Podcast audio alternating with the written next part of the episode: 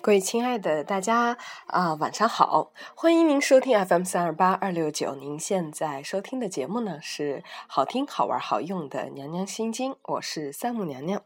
今天呢，娘娘要跟大家来介绍一个非常让人眼前闪亮的女孩子。她呢是我在美容院休息室，呃，偶然遇见的这么一个女人。嗯，她的线条优美结实，皮肤轮廓特别紧致，五官呢也精致清晰，礼貌周到的呢，啊、跟其他的美容院的顾问呢，啊、攀谈，最后优雅的离去。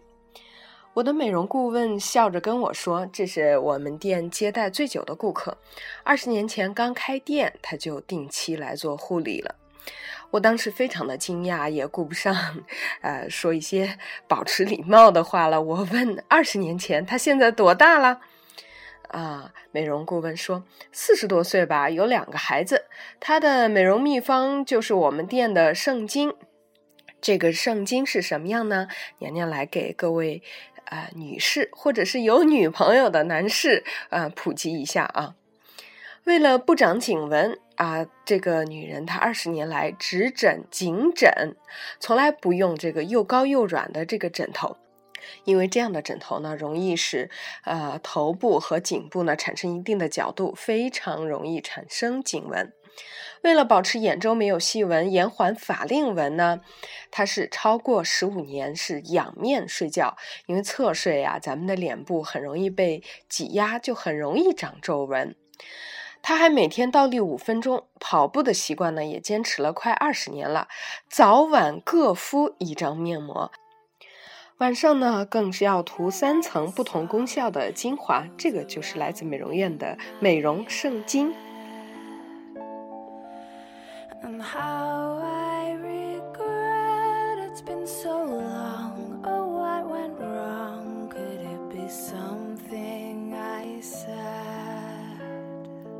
真的让我感到非常的震惊。我问这个美容顾呃顾问说：“他难道不工作吗？哪有那么多时间呀？”啊，美容顾问说：“当然不了。”他自己啊，经营一家公司，事业也蛮好的。然后美容顾问又笑着说：“我们做这做这一行啊，了解很多所谓漂亮的秘方，但是说实话吧，很少有人能坚持下来。大多数客户呢，都是最多每个礼拜来做次护理，回家饮食、运动、个人保养是真的很难注意了。完全依靠美容院变美，怎么可能呢？美丽的代价是努力。”甚至有的美眉呢，连去美容院做护理都懒得去，那她的脸就可想而知了。这些年很多事啊，也颠覆了我对美女的这个看法。嗯，就像很多经历推翻了我对成功的认识一样，那些看上去很美的一些故事，实际上都是很苦的过程。就好像随意和任性啊，大多是慢性毁容的凉拌儿。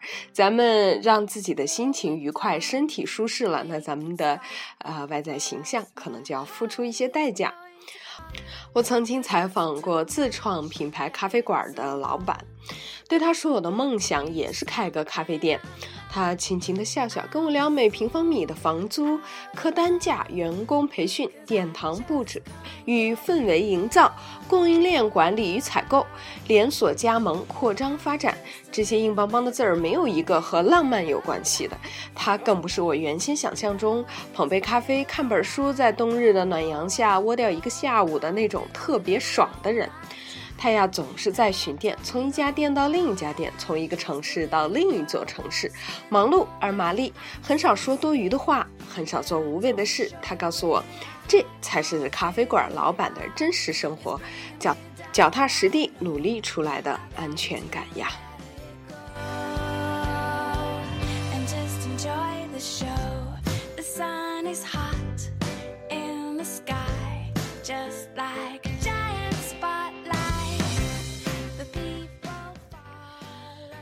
他走的路太多了，他身上呢就有种见识见多识广的一种美感。美女在他这儿绝对不是先生、小姐式的统称，而是有种货真价实的那实实在在的内容。我也曾经呢想开一家淘宝店，坐在家里 SOHO 不是很幸福吗？可是我想了三四年都没有做，而我的大学同学张玲玲做起来了。这个新疆姑娘啊，她在网上卖围巾，从一家红星都没有的小店做起，整夜弯腰拍样品、上货，累得直不起腰。在医院吊水瓶、吊针，还推的是最快的速度，只是为了赶时间而已。在大巴扎进货的时候，一家一家敲门，孤注一掷的把所有的积蓄都压进了这个货款里面。偶尔呢，也会有看走眼、做季节性产品血本无归的时候。可是。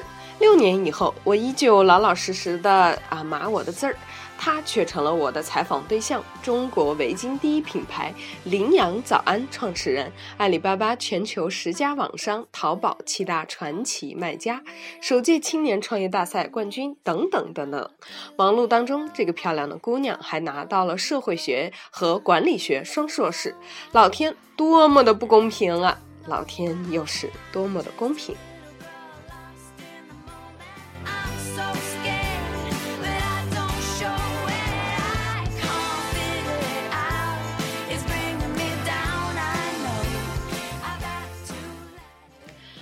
这句话怎么说的呀？只有十分的努力，才能看上去毫不努力。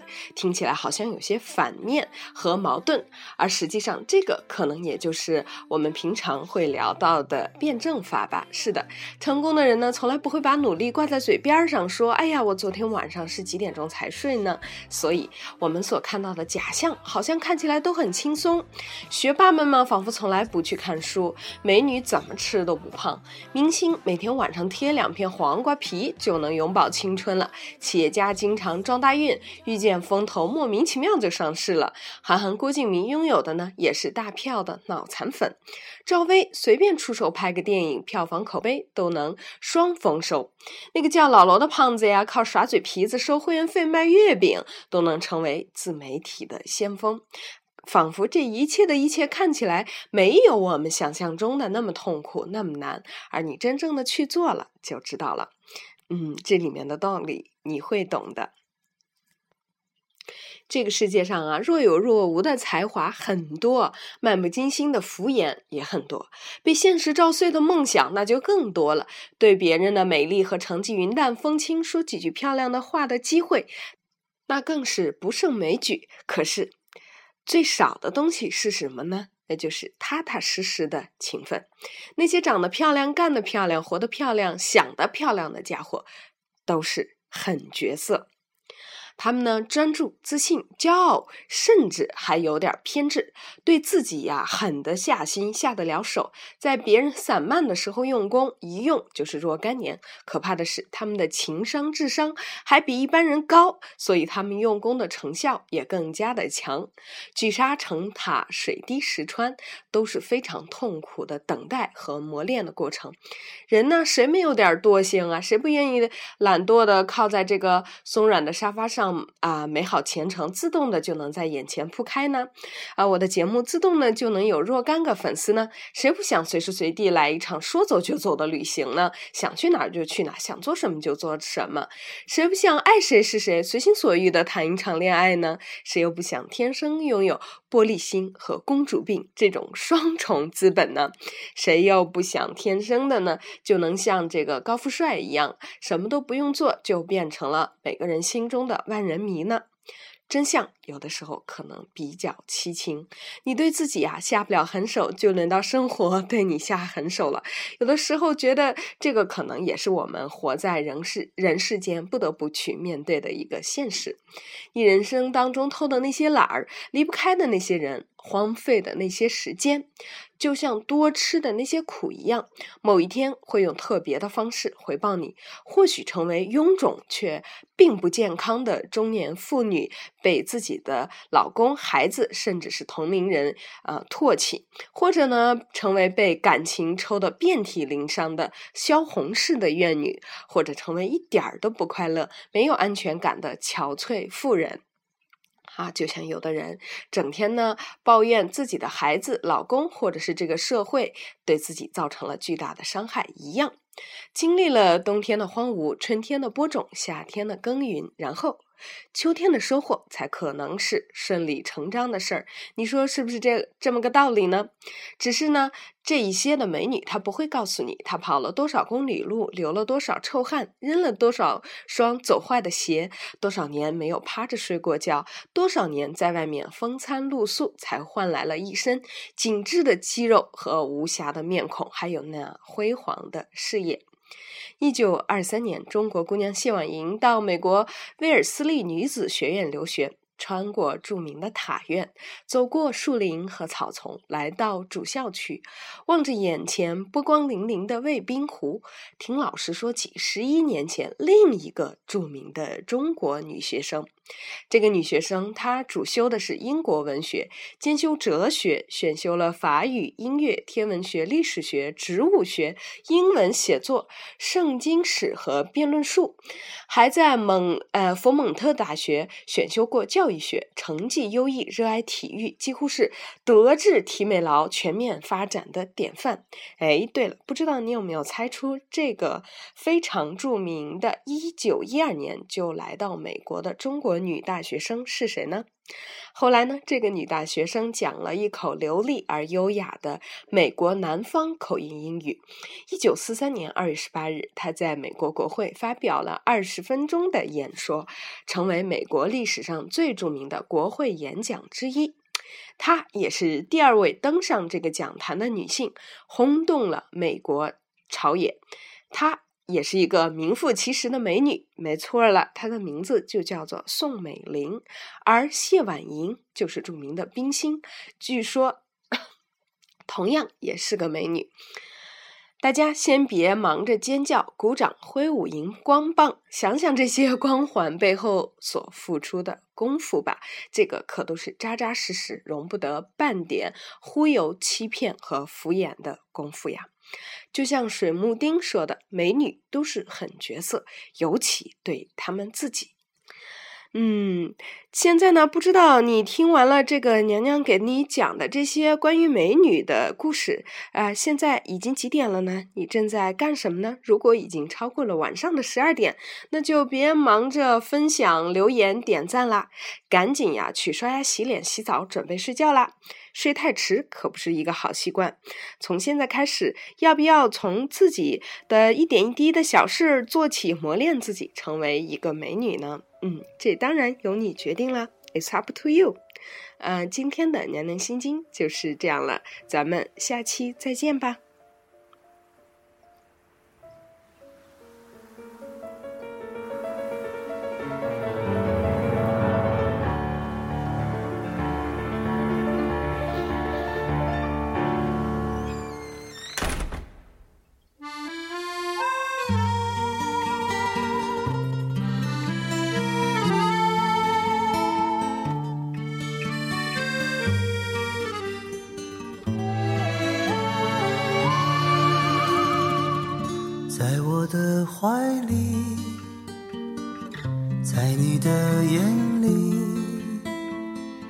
那里春风沉醉，那里绿草如茵，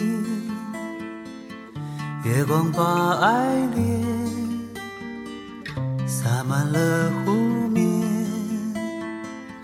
两个人的篝火照亮整个夜晚。多少年以后，如云般游走。那变幻的脚步，让我们难牵手。这一生一世，有多少你我，被吞没在月光如水的夜里，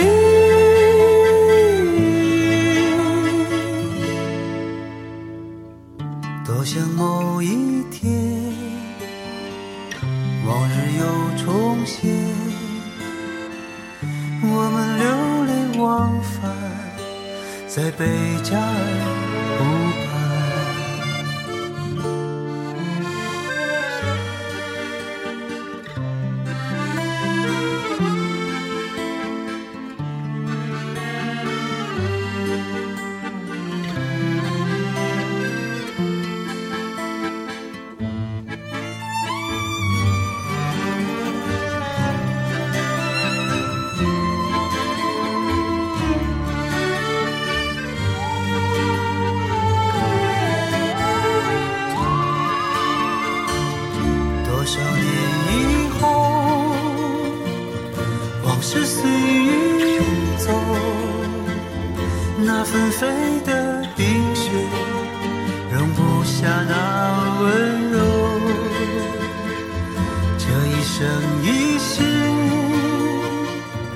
这世间太少，不顾证明融化冰雪的深情。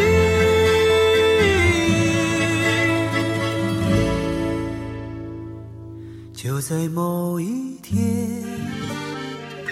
你忽然出现，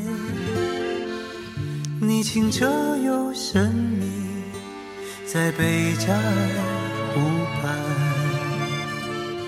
你清澈又神秘，像贝加尔湖。